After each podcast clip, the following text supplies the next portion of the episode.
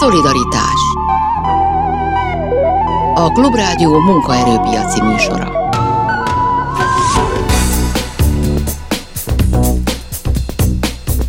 Jó napot kívánok, Sámeszi János vagyok. A mai műsorban Kordás Lászlóra emlékezünk. A Magyar Szakszervezeti Szövetség volt elnöke, korábban többször volt ennek a műsornak a vendége. 53 éves korában elhunyt ezt a műsort, legalábbis az első felét. Annak szenteljük, hogy az ő pályafutásáról, munkájáról, meg egyáltalán róla beszélgessünk. A műsor második felében beszélünk majd arról, hogy a köztisviselők nem kaptak béremelést, és beszélünk majd arról is, hogy a kereskedelemben dolgozóknál mi a helyzet a bértárgyalásokon. Már is kezdünk. Szolidaritás méghozzá Kordás Lászlóról fogunk beszélgetni, és a mai műsor vendégei Dávid Ferenc, a VOSZ volt főtitkára, aki a Demokratikus Koalíció országgyűlési képviselője most, és ebben a formájában kollégája volt a elmúlt időkben Kordás Lászlónak, és itt van Zlati Róbert, a Magyar Szakszervezeti Szövetség jelenlegi elnöke, aki Kordás László utódja volt. Szerbusztok! Jó napot kívánok! Szervusz, és kezdjük Dávid Ferenccel már csak azért is, mert te voltál Kordás Lászlóval napi kapcsolatban az elmúlt időszakban, és hát még nagyon közel van az ő halálának az időpontja, és hát nyilván nagyon nehéz azért visszaemlékezni akár az elmúlt időszaknak a közös munkájára, de mégis mondj valamit arról, hogy mivel foglalkozott ő a élete utolsó napjaiban, heteiben, hónapjaiban. Ugye azt említetted, jó napot kívánok mindenkinek, azt említetted, hogy a parlamentben lettünk kollégák egy éve. Nem, mi már igazából 19 éve, amióta megismertem 2004-2005-ben, amikor foglalkoztatási államtitkár volt, ha az években nem tévedek. Már akkor a munkaadói szövetség vezetőjeként kapcsolatba kerültem vele, és utána a szakszervezeti pályáján is sokszor érintkeztünk, már akkor is, amikor ennek a szövetségnek, annak most Robi az elnök, annak alelnöke volt, később ugye 2014-15-től elnöke lett, és ugye az élet ilyen furcsa, meg, meg is amikor a parlamentben mindketten bekerültünk, ahogy ha szabad ilyen, helyzetben mond, mond, megengedni egy laza fogalmazás, hogy csomagba bekerültünk, hogy a parlamentben legyen képviselte a munkaadóknak és a munkavállalóknak, akkor egymásra néztünk, és azt mondtuk, hogy hát sok mindent gondoltunk az életbe, de hogy a parlamentben egymás mellett fogunk ülni, ezt sose gondoltuk. Tehát itt egy 19 éves munkakapcsolat, az enyém az valamivel egyszerűbb volt, mert én végig munkaadói szövetségeknél dolgoztam, és igazából nyugdíjba vonulás után kerültem a parlamentbe. Hát a Lacinak az élete e, ennél nehezebb, és, és hogy nem kacskaringosabb volt, egyben nem, hogy amióta én ismerem, mindig a munkavállalóknak volt kérlelhetetlen, hogy mondjam, támogatója és harcosa. Ugye ő szakszervezetből indult tulajdonképpen, mert a autóbuszgyártásban dolgozott, és ott alapított autóbuszgyártók vasas szakszervezetét, és aztán került tovább, és később 2002-ben ő már a Magyar Szakszervezetek Országos Szövetségének elnöke volt, vagy alelnöke volt, bocsánat, és hát amennyire tudom, Zlati Robertel is nagyon-nagyon régóta ismerték egymást. Igen, hát legalább olyan régóta, mint ez a dátum elhangzott, talán már egy kicsit előtte is még a szakszervezetek ifjúsági mozgalmában is már összefutottunk. Akkoriban nem volt még igazán szoros a kapcsolat, talán még itt az MSOS alelnöki pozíciója idejében sem. Ennek hát az volt az oka, hogy én, meg, én nem voltam még ilyen pozíciókban, de azért különböző kongresszusokon összefutottuk és ismertük egymást. Főiskolai tanulmányaink során is kereszteztük egy kicsit egymást, mert ahogy itt elhangzott, hogy mindvégig a munkavállalók érdekében járt el, illetve hát mindig szakszervezet is volt, és egyébként elég magas pozíciót töltött be, és kormányzati pozíció is volt, de végig is mindig munkás volt, munkás maradt olyan szempontból, hogy sosem felett el, hogy honnan indult, és hát ő is felnőtt fejjel szerezte meg a diplomáját, a szakszervezetnek köszönhető az, hogy ebbe az irányba elindult. Hát elég régóta ismerem őt, és hát a Magyar Szakszedi Szövetség elnökeként, és én, mint az előző, vagy a most végződő ciklusban felügyelőbizottság elnök, talán itt lett igazán, talán mondhatom azt, hogy szoros a kapcsolatunk. Ugye ő már a 20 éves korától volt a szakszervezetekben, meg mondtad te is a, az ifjúsági időket, hogy miért lesz valaki, vagy miért lett szerinted Kordás László ilyen fiatalon a, a munkavállalók képviselője? Nehéz erre a választ megadni még úgy is, hogy talán magamról is mondhatok hasonlót, hiszen hát én is nagyon fiatalon kezdtem a, a szakszervezeti munkát. Tényleg az ő indítatásáról sajnos igazán nem tudnék mit mondani. Biztos vagyok benne, hogy hogy hát a munkapad mellett, és egy olyan közegben, ahol ő dolgozott, erre azért nagyobb esély volt, mint ma egy-egy munkahelyen. És, és hát ezt a fajta indítatását én abban biztos vagyok, hogy tényleg akár most a politikusi, a parlamenti tevékenysége során, de tényleg a magyar szakszereti élet talán mondhatjuk úgy, hogy egyik legmagasabb pozíciójában sem felette, és sem felelt, nem lehetett elfeledni, hiszen mindig, mindig nagyon baráti és nagyon közvetlen kapcsolatot ápolt mindenkivel. Igen, az mondjuk egészen más, de amikor mondjuk munkavállalókra az ember úgy, úgy számokként tekint, meg, meg bérekre így, így, így számokként, mint hogyha látod munkapadot, meg látod gyárat, és hogy mondjuk azt, azt sokat szokták emlegetni, hogy, hogy jó volna az, hogyha akár a politikában, akár az érdekképviseletben többen lennének, vagy sokan lennének olyanok, akik tényleg tudják, hogy az úgynevezett melósoknak az élete az milyen, és akkor ő lehet, hogy tudta. Biztos vagyok benne, hogy tudta, és még a, az elmúlt évek során sem felejtette el ezt, és az sem, hogy ő dolgozzon komoly hobbija volt, én úgy tudom, hogy ilyen vasipari munkákkal ő nagyon szívesen foglalkozott az utóbbi időben, szerintem mondhatjuk úgy talán kertészkedés, illetve házkörüli munkák, amelyeket nagyon szeretett, és vidéki házzal kapcsolatosan is végzett ilyen tevékenységet, tehát nem vetette meg a, a kétkezi munkát, ez megmaradt ő nála örökre. És akkor Dávid Ferenchez eh, fordulok, mert ti azért nagyon sokáig egymással szemben ültetek a tárgyalóasztalnál, a VOSZ főtitkára és a Magyar Szakszervezeti Szövetségnek az elnöke az nem mindig ugyanazt akarja, és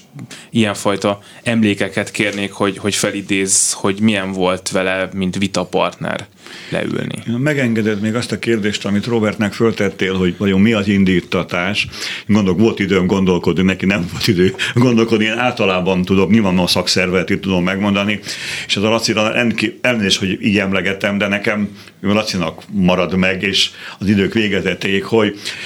Általában azok az emberek adják a fejüket erre a pályára, magamat is beleértem, még hogyha egészen más pályát futottam, mint ő, akinek hogy mondjam, olyan közéleti ambíciói vannak, hogy ez nem csak magában tartja az, hogy dolgokkal elégedett, nem elégedett, véleménye van a világról, és miután abból a közegből jött, amit mondtatok, tehát valóban a kétkezi munkások közül, ezt nem felejti el az ember. És ezt nagyon, nagyon jó, hogy nem felejtette el. Tehát én, én, én, én azt mondom, a megfejtés az, hogyha téged a világ dolgai izgatnak, valaki érdekelteket képviselt, én így is mondhatnám, remélem nem lesz senkire sértő, tehát néma érdekképviseletnek az anyja se érti a szavát. Na most a Laci az a fajta volt, aki elég világosan a maga higgadt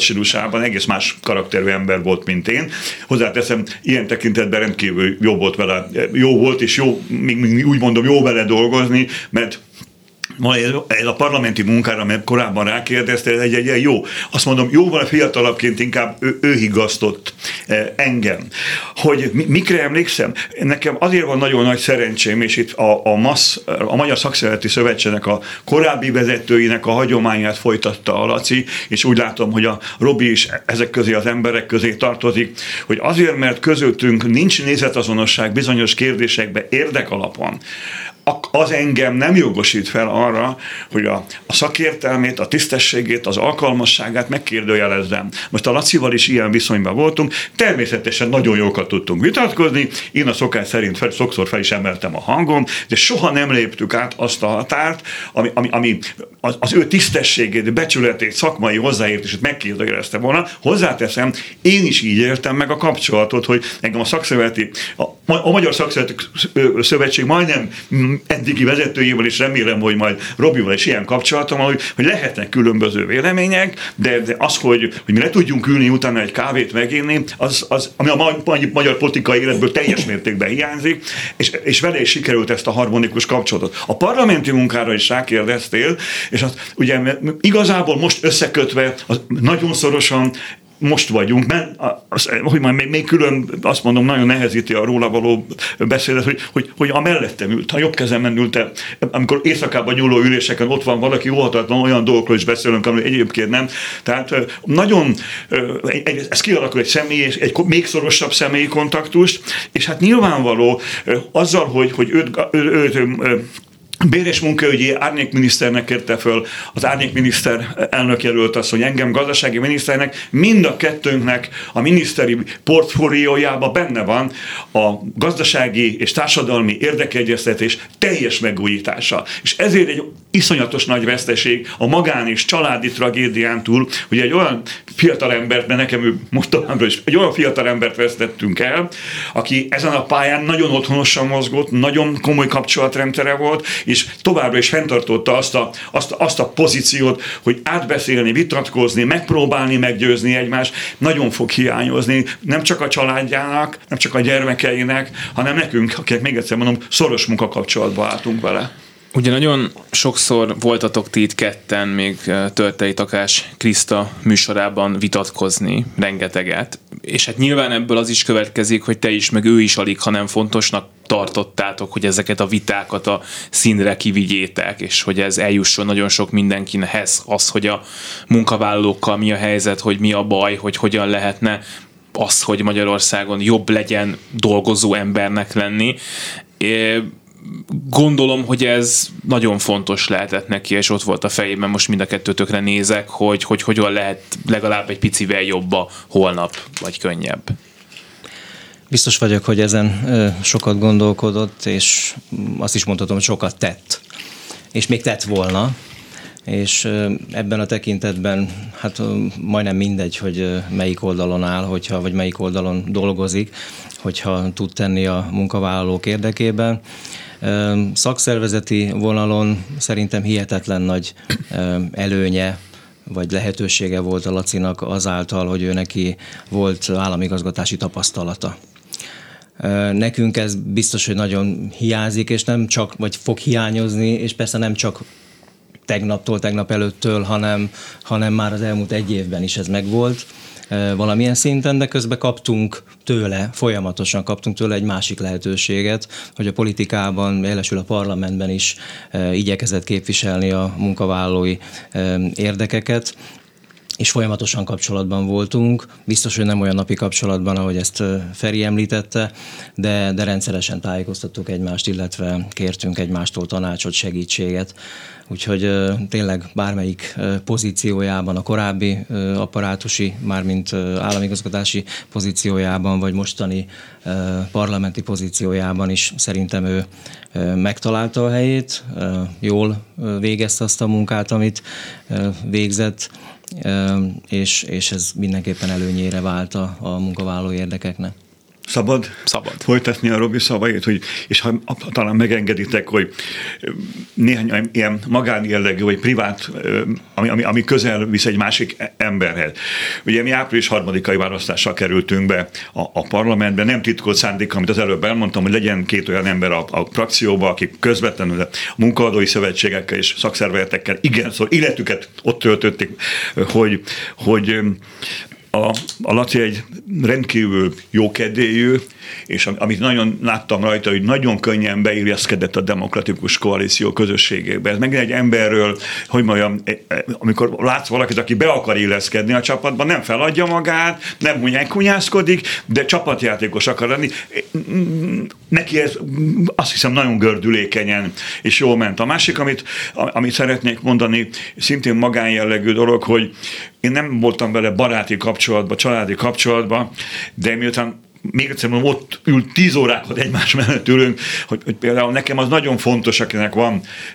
két felnőtt gyermek, és most viccesen mondom, négy és fél unokám, most jön az ötödik, hogy valaki, valaki a gyerekeiről hogy beszél. Hát neki két kisfia van, ugye az a tragédiát nálam tovább súlyosbítja, hogy kiskorú gyermekei, egészen kiskorú gyermekei vannak, hogy valami olyan rajongással, szeretettel beszélt a két kisfiáról, a családjáról, a feleségről, hogy megtalálta a magánéletben a nyugalmat, ez, ez, ez nálam mindig felér el valamit. És talán még egy olyan dolog, mert nem tudom mennyi időnk van, és azt hittem, hogy nem fogjuk tudni kitölteni az időt, mert nem könnyű ilyenkor beszélni. Amit nagyon fontosnak tartok elmondani, ez nem teljesen magánjellegű, de fel vagyok hatalmazva rá, hogy, hogy, hogy elmondjam, hogy a demokratikus koalíció, és én mielőtt idejöttem, én beszéltem elnök úrral is, a demokratikus koalíció elnökével, hogy, hogy miután a, a Laci nekünk is egy pótolhatatlan veszteség, de nyilvánvaló, hogy a családnak még nagyobb veszteség, a demokratikus koalíció hosszú távon segíteni akar a családnak, a, a feleségének, csak két gyermekének, hiszen ő egy családfenntartó, gondoskodó apa volt, például most nem tudom, te tudod, de hogy most fejezte be nem régen például a napellen, tehát hogy, hogy mondjam, most jutott el igazából az igazi fészekrakás, hogy mondjam, helyzetébe. Ugye én azt mondom mindig, hogy fiatal ember, mert 53 éves volt, de lehet egy kicsit később kezdte a fészket rakni, de dupla sebességgel rakta, és azt gondolom, hogy, hogy őt nem hagyhatjuk a családját magára ebben rettenetes nehéz helyzetben. Egy dolog jutott eszembe, mondtad, hogy a beilleszkedés korú nem adta fel magát, és erről jutott az eszembe, hogy az ő vezetésével a Magyar Szakszervezeti Szövetség volt így az úgymond kötözködő szakszervezet, amelyik nagyon ment mindig a bértárgyalásokon azért, hogy ne engedjen és ne fogadjon el olyan alkukat, amikről azt gondolja, hogy ez a munkavállalóknak nem jó, és ugye volt is olyan, amikor a Magyar Szakszervezeti Szövetség nem írta alá az aktuális bér megállapodást, amiről én tudom, hogy szimbolikus és meg azt is tudom, hogy nyilván ez nem csak az elnökön, hanem ez a tagszervezeteken múlik, de mégiscsak azért azt lehetett ebből érezni, hogy hát, hogy hogy is mondjam, elvek mentén dolgozik ő is ott ennek a történetnek a, az élén, és hát az biztos, hogy ilyen emberekre a politikának, meg, meg a szakszervezeti szférának is nagy szüksége van. Igen, ez bizonyára nem egyemberes ez a történet, de hát azért nem lényegtelen persze, hogy ki vezet egy közösséget, hiszen jelentősen tudja befolyásolni. Én mégis persze azt gondolom, illetve azt szeretném, hogyha Lacinak a ilyenfajta tevékenységéhez, vagy az ilyen elismertségéhez mi továbbra is fogjuk majd tudni tartani a jövőben magunkat, és örülök, hogy ezt megemlítetted erre ehhez kellett ő is, az ő mindenféle szaktudása, mindenféle ismerete, mert uh, itt elhangzott már, hogy milyen végzettsége volt, vagy honnan indult el, uh, elhangzott az, hogy milyen közvetlen volt, és én ezzel kapcsolatban gondoltam most itt egy-két uh, információt megosztani, hogy uh, valóban a Lacinak a, a közvetlensége az, az, az uh, nagyszerű volt, és tényleg mindenkivel nagyon hamar tudott kapcsolatot tartani, vagy felvenni, és ezt egyébként tartani is. Én azt gondolom, hogy talán mindegyünk nevében mondhatom azt, hogy a retorikai képessége, amikor beszélni kellett papír nélkül, ez szerintem nagyszerű volt, és irigylésre méltó volt, és te itt talán a mosolygosságáról mondtad, én nekem ma egy kollega nőm, akivel Laci nagyon régóta együtt dolgozott, ő mondta azt ma reggel, mikor elkezdtünk egy kicsit beszélgetni és emlékezni rá, hogy a világ legmosolygósabb embere volt. Tudom, csak a bértárgyalást említetted, hogy volt, amikor ugye a Nagy Szakszereti Szövetség nem írta alá, és mondtad azt is, hogy persze testület van, ugye, de azért az nem mindegy, hogy a csapatkapitány áll ki, a csapatkapitány viszi a vására a bőrét, és nekem konkrétan volt olyan év, amikor úgy tárgyaltunk, hogy a, Magyar Szakszereti Szövetség a, Laci vezérletében nem írta alá, de én azt gondolom, hogy azért ez, ez, ez semmiféle az, az ő társadalmi megítélését még a munkaadói oldalon sem rontotta, hogy ő azt azt mondta, hogy nem bújt be egy testület mögé, hanem tiszteletbe tartva a testületi határozatokat, de ő nagyon markánsan tudott érvelni, és én azt gondolom, hogy egy szakszervezeti vezetőnek ez, nagyon fontos, mert egyébként nagyon, mi az elég gyakorlottak vagyunk ebben, ha nem akarunk valamivel dönteni, akkor rohangálunk a testülethez. Nem, ő a testületeket demokratikusan megkérdezte, de volt mindenről egy nagyon kialakult álláspontja, tehát ő ilyen tekintetben, én azt gondolom, nem kiközösített szakszervezeti vezető volt, lehet, hogy sokan irigyelték, hogy ő ezt, ezt a kiállást, hogy ő, és azért volt benne, amit én fontosnak tartok, a, a Laci azok közé, a szakszervezeti vezetők közé tartozott, akinek a szakmai háttér megvolt. Tehát azokkal lehet jól vitatkozni, most egy picit szabad, nem, nincs helyen a viccelődés, de azokkal lehet jól összeveszni, akik úgy, tehát ugyanabban a, a, a, a szinten vannak, tehát föl vannak készülve, vannak érvei, mindig egy, egy jó érdekképviseletben mindig kell egy 14. ér, vagy 15. ér, hogy meggyőzze a tárgyalófeleket. Ebbe a Laci eh, nagyon jó volt, és most a parlamentben is nagyon eh, markáns hozzászólásai vannak. Hát az, hogy nem tetszik az ellen oldalú félnek, hát az egy politikában teljesen természetes, hogy nem tetszik, de a parlamentben is mindig betartotta az, hogy amiket mi kapunk a fejünkre, azt itt nem bírja el a nyomdafesték, de soha, és ebben teljes egyetértés volt köztünk az utolsó pillanatig, hogy soha becsületükbe, tisztességükbe az ellenoldalú politikai pártok képviselőt sose bántottuk meg, a Laci ebben rendkívül konzekvens volt. Ugye arról beszéltünk, hogy a, ő élete a politikával már korábban is összefonódott, tehát ő nem most lett először úgymond politikus, bár minisztériumban államtitkárként azért kicsit más, mint, mint parlamentben képviselőként, de hogy az nem lehet véletlen, hogy ő is, meg nem csak ő az érdekképviseletből azért előbb-utóbb érzi azt, vagy azt érzi, nem tudom, hogy jogosan vagy nem jogosan, hogy ahhoz, hogy tényleg érdemi változást tudjon elérni, ahhoz más irányba kell menni, és adott esetben be kell menni a parlamentbe, és csak kérdezem tőletek, aztán, hogy tudjátok, vagy nem tudjátok erre a választ, azt nem tudom, hogy ő, ő úgy érezte, hogy nem elég az, amit szakszervezeti vezetőként el tud érni, hanem tovább kell mennie, mert hogy, mert hogy az kevés. Talán voltak, és bocsánat, hogy ilyen feltételes módban beszélek, eh, korlátai a, a szakszervezeten belül, azért a Lacinak voltak küzdelmei a MASZ elnöki eh, pozíciója alatt a szervezeten belül is. Abban biztos vagyok, hogy irányt nem váltott, attól, hogy elment ő a politika irányába, hanem azt érezte, azt gondolta, erről mi beszélgettünk, hogy ott tud majd akkor kiteljesedni, ott tud többet tenni, vagy talán szabadabban is tenni, lehet, hogy itt különböző korlátai azért voltak neki. Én nagyon remélem azt, és én ahogy az utóbbi időben tapasztaltam, biztos is vagyok benne, hogy ő ezt, ezt nagy örömmel tette, és örömet okozott neki. Tehát ő, ő ebben kiélhette magát. Talán, és elnézést, hogy ilyet mondok, hogy, hogy talán túl gyorsá vált az ő számára ez a kicsit uh, intenzívebb, impulzívabb lett ez az időszak, és, és uh, sokkal hogy szokták ezt mondani, tehát gyorsabbá vált az ő élete ebben az egy, elmúlt egy évben. Szerintem ő, ő nem tudott fékezni. Nagyon érdekes kérdést tettél de megint szerencsém volt, nekem volt több időm gondolkodni a válaszon. Ugye azt ne felejtsük el, és hát tőled, mint kérdezőtől ne felejtsd, de mi kaptunk egy nagyon tisztességes ajánlatot a demokratikus koalíciótól. De mi, amikor mi ezt az ajánlatot megkaptuk 2021 nem tudom mikor, hogy, hogy a parlamenti munkára együtt, és nem is volt titok Szalacival, teljesen őszintén kibeszéltük, pontosan tudtunk egymásról, azt is tudtuk, hogy közel leszünk a listán egymáshoz, hogy üzenet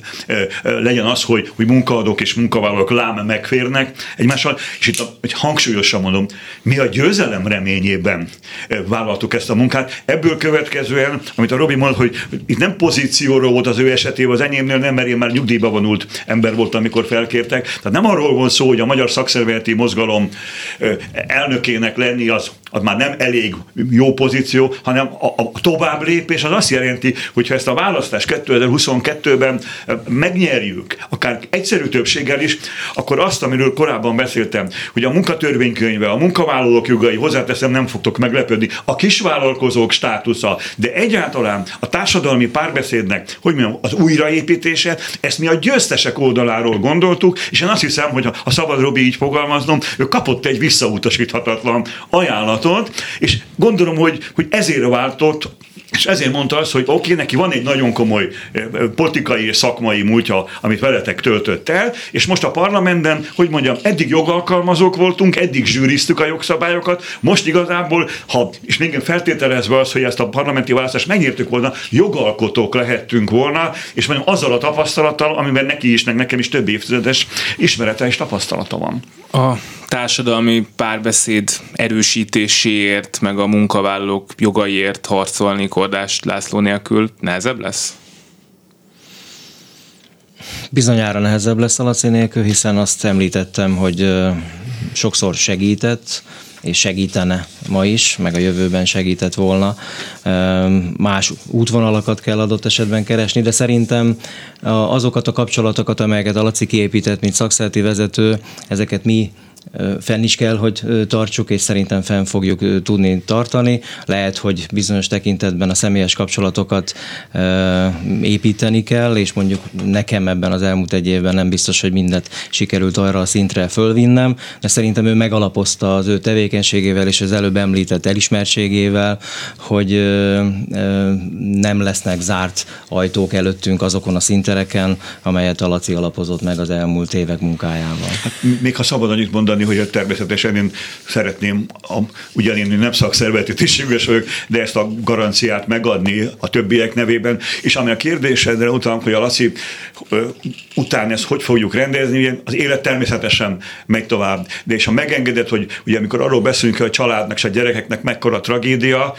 emellé, ha, ha, ha nem udvariatlan mondani, én, én önző módon, személyesen önző módon mondom, nekem rendkívüli módon fog hiányozni ennek a fiatalembernek a mosolya, rendkívül rendkívül fog hiányozni, ott mellettem ülve, hogy mondj, megrúgja a lábamat, hogy vegyek vissza magamból, hogy, hogy nagyon-nagyon nehéz lesz az ő helyébe lépni. Nekem, számomra rendkívüli módon fog hiányozni emberileg és szakmailag is, és mindent el fogunk követni, hogy, hogy keressük azt, az utódját, aki, hát aki pótolni nem fogja tudni, ez teljesen nyilvánvaló, de talán helyettesíteni tudni fogja.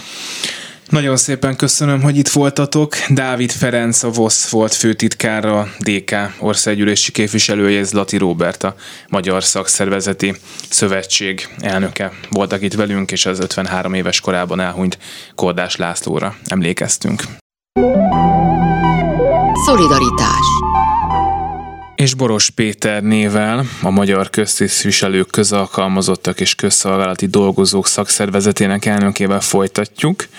Jó napot kívánok! Jó napot kívánok! És hát így jelent meg az önök beszámolójának a cikk, ami arról szól, hogy köztisviselők 25%-ot kértünk, fityiszt kaptunk, és hát itt a bér problémáról van elsősorban szó, azt szeretném kérdezni, hogy hogy, hogy néz ez ki, tehát hogy most napok múlva kéne érkeznie a már megemelt fizetéseknek mindenkinek, ugye nagyon sokaknak ez már így is lesz, a januári az, az magasabb lesz, mint a tavaly decemberi volt. Hogy néz ez ki a közszolgálatban dolgozók körében? Hát ez az a bizonyos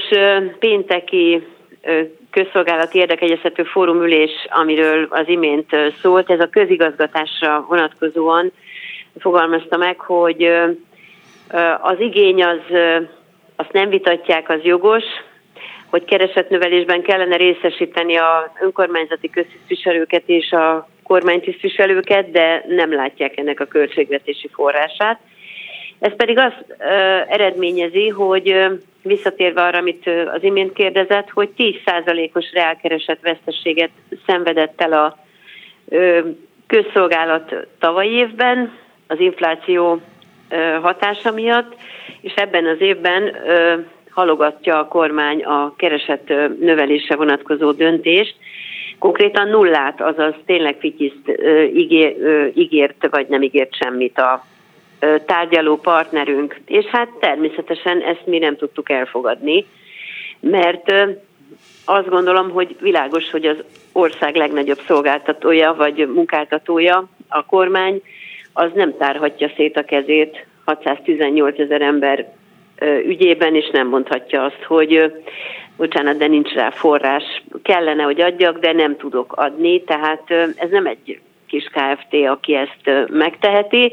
Szerintem egy felelős munkáltatásnak a része, hogy nem csak a munkát várom el, hanem értelemszerűen gondoskodom arról, hogy ezt az inflációs hatást kivédje a közszolgálatban dolgozók keresete. Úgyhogy nem voltunk boldogok a pénteki naptól, de folytatni fogjuk értelemszerűen ezt a követelést az Országos Közszolgálati Érdekegyeztető Tanács ülésén szeretnénk ezt a teljes közszolgálat tekintetében megismételni, mert ez egy egységes követelés. De az ugye nem elképzelhető, hogy nulla százalék lesz az idei béremelése. Hát bárkinek, de hogy a, azoknak, akik még az előző évben is kevesebb reálbérből voltak kénytelenek megélni, mint az előzőben. Nagyon sokan vannak egyébként az országban ezzel így, azt gondolom, hogy a többségre ez a jellemző valószínűleg, de hát hogyha ez ebben az évben még durvábban történne, mert nulla százalék lenne, az, hát hogy is mondjam, egy, egy elviselhetetlen helyzetnek tűnik, tehát gondolom, hogy ön sem tudja azt elképzelni, hogy ez lesz majd a vége ennek, hogy nem nem találnak sehogy se forrást a költségvetésben, hát, vagy ez egy lehetőség? Nem, én azt gondolom, hogy ez lehetetlen, nyugodtan mondjuk ki,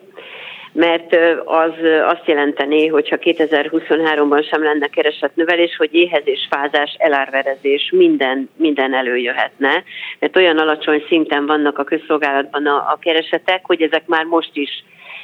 előidézik azt, hogy bizony azért, hogy a gyerekemnek tudjak adni enni, azért én inkább csak egy kiflit teszem, vagy még az sem. Tehát ilyen helyzetek vannak, elszabadultak a banki kamatok, sok embernek van hitele, ezek nem tehetnek arról, hogy ilyen helyen dolgoznak, az államot szolgálják, Magyarországot szolgálják, és hát valljuk be őszintén, hogy azért joggal várhatjuk el, hogyha már a miniszterek fizetése megnőtt, akkor követi a az irányítottaknak a fizetésemelése is, már pedig a miniszterek, államtitkárok fizetése automatikusan az átlagkeresetnek megfelelően nő már január 1-től, tehát nem kell nekik szólni ezért egy szót sem. Mi tettünk is egy javaslatot egyébként, pontosabban kettőt is ezen az ülésen, hogy az önkormányzati köztisztviselőknek, illetve a kormánytisztviselőknek a jövőben javasoljuk, hogy az országgyűlés hivatalának meg köztisztviselőire vonatkozó szabályozás legyen az irányadó, ott is ez az automatizmus nagyon helyesen meg van állapítva. Tehát én úgy gondolom, hogy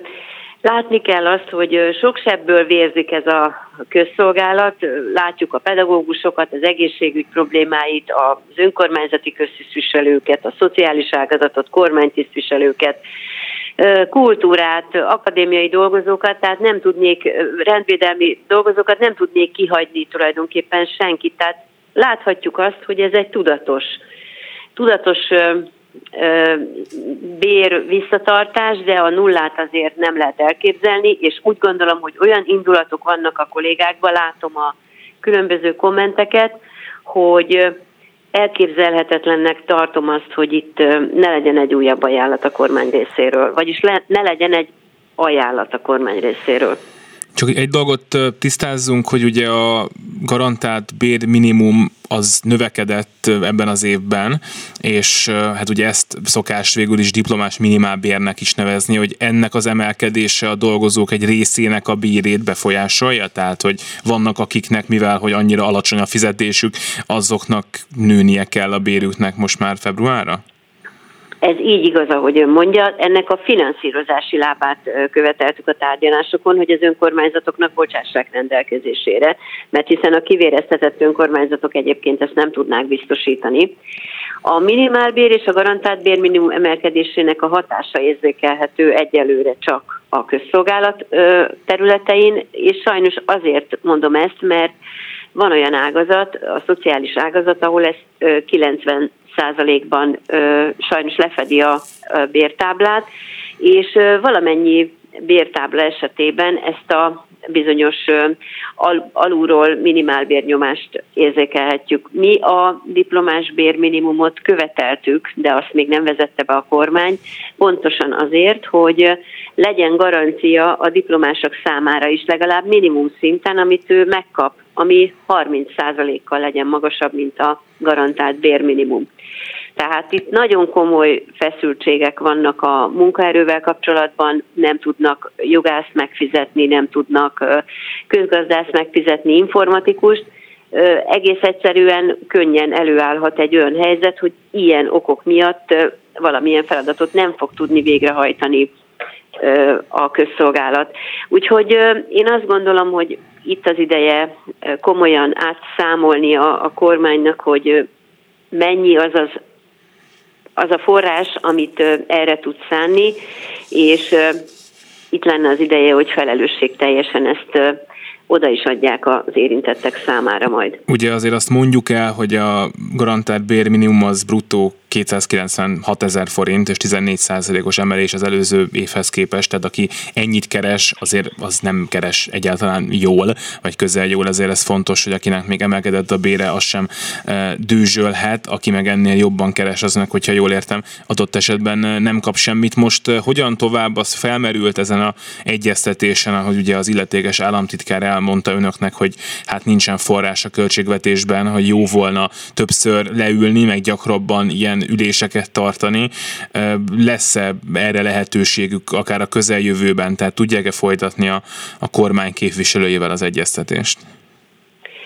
Igen, szeretnénk folytatni az egyeztetést a, a kormány képviselőivel, mint ahogy ígéretet is kaptunk rá valójában tényleg, de ahogy mondtam, az Országos Közszolgálati Érdekegyeztető Tanács ülését szeretnénk igazából összehívni, mert a költségvetési ügyekben a teljes közszolgálatra vonatkozóan az az illetékes fórum, és ezeket a követeléseket oda fogjuk beterjeszteni. A szakszervezeti konfederációk már elkészítették az ezzel kapcsolatos levelet, és nagyon reméljük, hogy lesz tárgyalási hajlandóság a kormány részéről.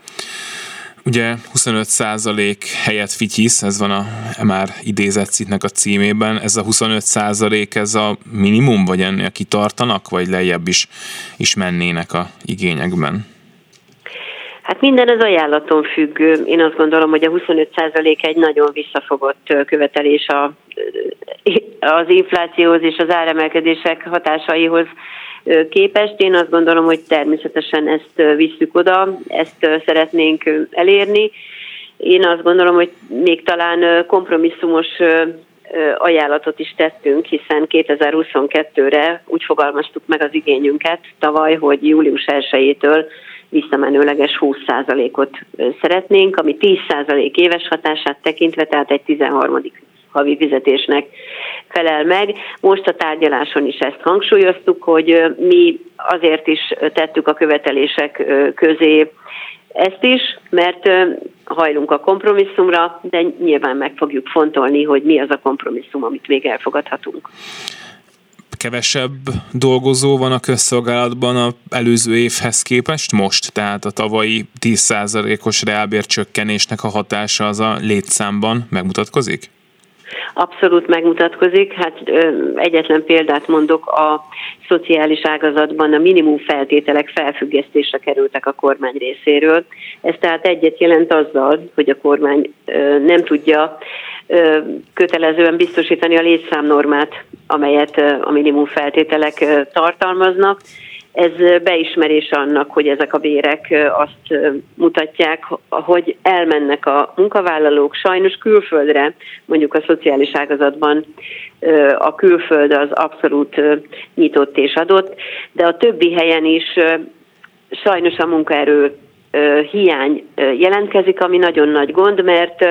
a maradókra nem csak az alacsonyabb bér és a magas árak hatnak, hanem bizony dolgozniuk is többet kell mások helyett, akik nincsenek ott, mert elmentek a munkából adott esetben. Ezt el tudom mondani az önkormányzatokról, önkormányzatok hivatalairól, illetve nagyon erős fluktuáció van a, a kormány a területi közigazgatásban is. És ez, hogyha mondjuk ez a béremelési kérdés nem oldódik meg, tehát hogyha most még itt akár hónapokig olyanok lesznek a munkavállalók között, akiknek egyáltalán nem nőtt a fizetésük, akkor ez az ön ismeretei szerint felgyorsulhat? Tehát vannak olyanok, akik azt mondják, hogy ha most kapunk 15%-ot, akkor oké, de ha nem kapunk, akkor megyünk máshova, mert ez így nem mehet tovább?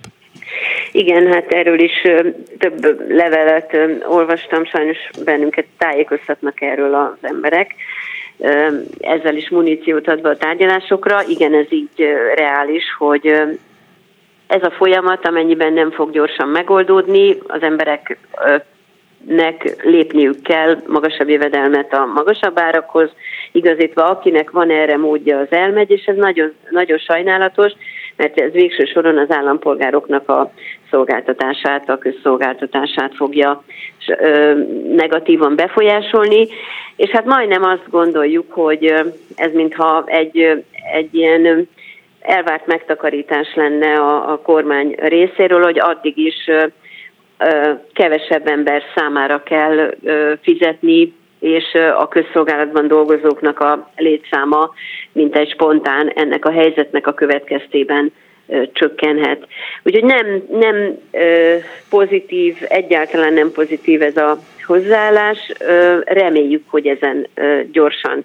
a kormány igyekszik majd változtatni, és elhesegeti az ilyen felvetéseket, mint amit az imént mondtam. Boros Péterné, az MKK elszállnöke, köszönöm szépen. Köszönöm szépen, viszontvallásra. Szolidaritás és a kereskedelemmel folytatjuk. Itt van velünk Karsai Zoltán, a kereskedelmi alkalmazottak szakszervezetének elnöke. Jó napot kívánok! Jó napot kívánok, köszöntöm a hallgatók. És mielőtt rátérnénk arra, hogy a bérekkel mi a helyzet, egy kicsit az általános hangulatról szeretném kérdezni, mert mégiscsak a kereskedelem az a, ott dolgozók azok, akiknél lecsapódik, duplán lecsapódik az a helyzet, hogy itt hétről hétről,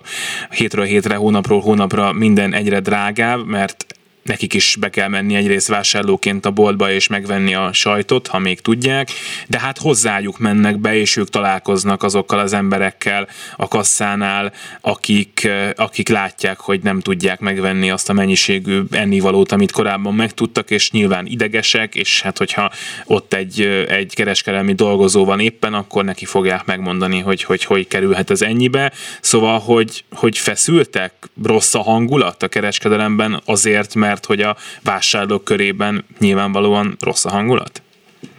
Hát én azt gondolom, hogy igen, bár furcsa lesz, amit mondok, de lehet, hogy lassan hozzászokunk, hogy elképesztőek az árak. Tehát még egyszer korábban hanyat festünk azon, hogy mondjuk mennyibe kerül egy doboz tejföl, most meg már csak megállapítjuk, hogy hát megint följebb ment 8-10-20-30 forinttal de igen, egyébként összességében azt kell mondanom, hogy eh, nagyon sok minden csapódik le a kereskedelmi dolgozókon. Egyrészt a maga a vásárló néha oda megy, és tulajdonképpen azzal az eladóval veszekszik, hogy hogy képzeli, hogy ennek a terméknek ennyire fölemelték az árát, hiszen egy hónappal ezelőtt ennyire vettem, aki ugye ugyanúgy, ahogy mondta, is megvásárolja meg később a boltban a terméket, másrészt nincs köze az árazáshoz, tehát ő maximum kiteszi ezt a címkét, amin az ár van, de egyébként nem ő állítgatja be ezeket. És hát nyilván azt se szabad elfelejteni, hogy eh, most ugye ezzel a dupla készletezéssel valamelyest enyhült ez a helyzet, de, de ott is nagyon sokat kapnak a kereskedelmi dolgozók, amikor ugye az olcsó sapkás terméket keresni a vásárló, és mondjuk már adott esetben de elfogyott, vagy nincs belőle, akkor ugye természetesen még inkább kiosztja a szerencsétlen eladót, hogy hozza ki, ha nincs, miért nincs, és ugyanúgy nem tehet róla, mint a magas árakról. Az egyébként, hogy hát ez a helyzet, ez nyilván a boltok számára is egy ilyen furcsa, tehát hogy nyilván a, a nagyobb kereskedelmi egységek azért kihúzzák ezt, meg ráterhelik a vásárlóra a saját plusz kiadásaikat, akár legyen az különadó, legyen az árstop miatt büntetés, mit tudom én, de hát közben meg ott vannak azok a, a kisebb boltok, ahol adott esetben lehet probléma, bevétel kiesés, egyszerűen az ott élők már nem tudnak annyit költeni, mint korábban, szóval hogy ezt érződik a, a munkavállalók körében is esetleg, hogy vannak cégek, ahol nem olyan jó a helyzet, mint korábban, akár a legkisebb boltok folyamatokra is gondolhatunk? Nyilván egyébként érződik. Természetesen ott, ahol például olyat kell kérni az eladótól, hogy elad egy cukrot, és mondja a vásárlónak, hogy ezen a cukron a bolt most éppen ugyanannyit veszik, mint amennyi a cukornak az eladási ára. Tehát egy kisebb üzletben néha kérik az eladókat, hogy mondják el a vásárlóknak, hogy értik, hogy ez most kell, ez most le van árazva, és most olcsóban kell adni, de ezen az az üzlet veszik. Nem mintha ezen bármi változtatna, tehát a vásárló meg fogja venni, csak annak az eladónak, aki ennek is ki van téve, hogy esetleg ezt is tulajdonképpen kérik tőle, hogy mondja el, neki még rosszabb a helyzete Nyilván a nagyobb cégek, ahol ugye kiterhelik, és egyébként nyilván a nagyobb cégeknél senkinek eszébe nem jutna ilyen, hogy mondjuk azt mondaná egy eladónak, hogy ne adja el a terméket, vagy beszélje a vásárlót erről. Ott, ott, ott ez a helyzet nem, nem adódik, és nyilván ott ő viszont azzal küzd meg, amit a legelején a beszélgetés elején említettünk, hogy oké, okay, hogy most a cukor 239 forint, de miért kerül mondjuk 750 forintba a papír zsebkendő, mert ő meg azt kapja meg, hogy hát ez egy fél évvel, egy évvel ezelőtt 329 volt, és nyilván ez az, amit említettem, hogy a zára és különbözet nyilván átrakodik más termékekre, tehát egyik üzletnek sincs könnyű helyzete szerintem. És akkor beszélgessünk arról, hogy a bértárgyalások azok hogyan néznek ki a Tesco-ból jó hírek jöttek az elmúlt napokban, az Osámból, ha jól látom, nem most itt két példát nem mege, megemlítettem, mert nem akarok itt boltokat megnevezni. Először akkor általánosságban kérdezem, hogy a mostani, hamarosan érkező fizetésekben a legtöbb kereskedelmi dolgozónál már látszani fog egy jó megállapodásnak az eredménye, vagy azért ez még messze van? Hát, hát lépek egy kicsit hátra, hogy hogy is kezdődött az idei év, hogy mit minősítünk mi jó megállapodásnak. Ugye korábban mindig úgy mentünk bértárgyalni, megnéztük a vállalat eredményeit, és ugye megnéztük a tavalyit, tehát amit leadott mérleget az előző évről, majd figyeltük évközül milyenek az eredménye, és mentünk azért a pénzért, ami ott volt nála. Most egy picit abban más a helyzet, hogy eh, van olyan bértárgyalás, ahol úgy megyünk oda, hogy eh, lehet, hogy azt gondoljuk, hogy egyébként a polcon sincs pénz a cégnek a pénzraktárában elnézést a kifejezésért, ugyanakkor szüksége lesz mégiscsak arra, hogy valahogy valamilyen forrásból emelje a munkavállalóknak a bérét. Tehát uh, idén mi most azzal futottunk neki, hogy csináltunk egy felmérést a munkavállalók körében, milyen megkérdezés alapon egy ilyen online felmérést, hogy mennyivel nőttek a költségeik, és megállapítottuk, hogy ilyen nettó 80 ezer forint körüli az a költségnövekmény, amit elszenvednek a munkavállalók, és úgy mentünk kell bértárgyalni minden céghez, hogy nyilván egy, ez egy szabutó 100 ezer forint feletti emelést jelenten, ezt nem tudjuk kihajtani, kitaposni egyetlen vállalatból se, és nem is biztos, hogy jó lenne, ha megtennénk, mert akkor meg lehet, hogy létszámleépítésbe fordulna ez a dolog, de mi ezt a nettó 80 ezer forintot szeretük volna minél nagyobb mértékben kompenzáltatni, tehát amikor elmentünk egy céghez tárgyalni, és mondjuk kértünk tőle mondjuk 45 vagy 50 ezer forintot bruttóban, akkor a vállalat néha azt a vállalatot hogy hát ne vele akarjam kifizettetni az összes bajt, ami rakódott az emberek, hát a költségek nőnek természetesen, de az ő költségei is. És erre nekünk hogy az volt a válaszunk, hogy nem, mi nagyjából a felét szeretnénk ennek kifizettetni a, a vállalattal, tehát mi nem egy luxus bérfejlesztést kérünk, hogy jobban tudjanak menni nyaralni a dolgozók, sajnos idén nem erről van szó, hanem a veszteségeiket szeretnénk minél nagyobb mértékben csökkenteni. Nyilván, ahol jobb eredménye zárt a vállalat, vagy nem árul mondjuk ástoppos terméket, őt nem érinti, mert olyan kereskedelmi szektorban dolgozik, ahol nincsenek ilyenek, ott egy kicsit bátrabbak voltunk, ahol pedig látjuk a veszteségeket, ott pedig tényleg azt kértük, hogy eh, minél jobban közelítsünk ennek a feléhez, legalább ennek az összegnek, hogy ezt meg tudják, vissza tudják kapni a, a dolgozók a zsebükbe. Uh, reálbér csökkenésre mondjuk a dolgozók hány százalékának kell ebben az évben számítania? Jó tudom, nyilván nem tudjuk, hogy az infláció végül hol végződik majd ebben az évben, de mégis mi a prognózisa? Hát én azt mondom, hogy ha az a 14,5%-ot hisztük, amit ugye mondtak a tavalyi évről, ezt mi igyekeztünk mindenhol nagyon, vagy elérni, vagy nagyon megközelíteni. Tehát 14, 15, 16, 17 százalékos bérfejlesztéseink vannak többségében. Tényleg azon voltunk, hogy legalább azt elkerüljük, hogy reálbérveszteséget szenvedjenek el, de nyilván, hogyha őszinte akarok lenni, ezt egy dolgozónak elmondom, hogy emelkedett a béret 15%-kal, ő nyilván úgy érzi, hogy neki ettől még a reálbére csökkent, hiszen az élelmiszerárak, amire a jövedelmének egy jelentős részét költi, azok néha 50-60-70%-kal volt, ami duplázódott bizonyos termékeken. Tehát az átlag 40%-os élelmiszerinflációval számolva is ő, reálbérveszteséget szenved el. Tehát nehéz, ez egy kicsit számmisztika, és nem akarom a dolgozókat arról meggyőzni, hogy ezek most milyen szenzációsan jó eredmények, viszont azt is látni kell, hogy mi látjuk, hogy vannak olyan cégek, ahol, ahol nem vagyunk jelen a tagságunkkal, és eddig még sosem volt olyan egyetlen évben sem, hogy ezektől a cégektől megjelentek nálunk munkavállalók, hogy jöjjünk, segítsünk nekik, kellene, hogy menjünk oda bértárgyalni, mert kaptak egy 4%-os bérfejlesztési ajánlatot, és mivel nincs ott érdekképviselet, így gyakorlatilag a cég bejelentette, hogy ez lesz. Amíg mi ugye, ha egy 10%-osat kaptunk valahol, abba sem mentünk bele, hanem ugye mentünk fölfelé, és tényleg ez a 14, 15, 16, 17 százalék. Tehát annak most óriási jelentősége volt idén, hogy képviselje valaki a dolgozókat, nemet tud mondani egy ajánlat, vagy, vagy van egyáltalán bárki ott, aki tárgyaljon, és tényleg azokat sajnálom a legjobban, akik beleestek abba a verembe, hogy évekig nem érezték szükségét, most mi egyébként egy számot, hogy hadd mondjak, mi azt mondjuk, hogy ilyen átlag nettó 15 ezer forintot tettünk hozzá azokhoz az ajánlatokhoz, amiket a vállalatok adtak. Ez éves szinten a zsebekben maradva egy ilyen 180 ezer forint plusz. Tehát mi úgy gondoljuk, hogy amit meg tudtunk tenni, ezt megtettük. Lehet egyébként a kereskedelemben a dolgozók részéről úgymond ugrálni? Tehát, hogyha az én boltom az nem ad elég fizetésemelést, akkor át tudok menni egy szomszédboltba, ahol jobban fizetnek? Igen, tehát még azt mondom, hogy mindig munkaerőhiány van. Nem titkolom, hogy lassan, ugye megjelennek olyan munka, a munkaerők a munkaerőpiacon ilyen, ilyen filipino környezetből, akik lehet, hogy a magyar munkaerőnek ezt a fajta munkaerőhiányát ezt csökkentik. Tehát lehet, hogy lesznek majd olyanok, ahol, ahol ezekkel a munkavállalókkal feltöltik a létszámot, de jelenleg én még azt mondom, hogy ha valaki át akar menni a konkurenciához, nem mondjuk ott adott esetben 25 ezer forinttal többet fizetnek, az már egy szabad szemmel is jól látható összeg, akár a, a hónap végén is,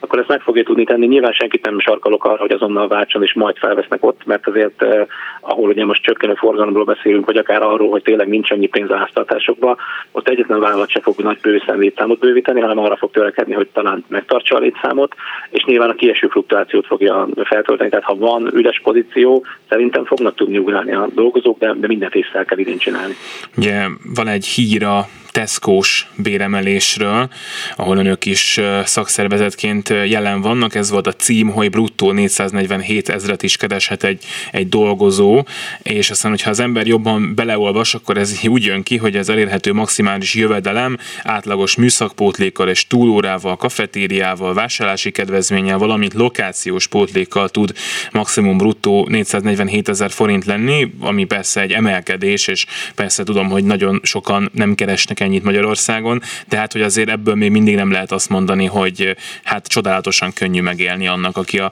aki, aki a kereskedelemben dolgozik, és mellette túlórázik, meg, meg műszakpótlék, meg stb.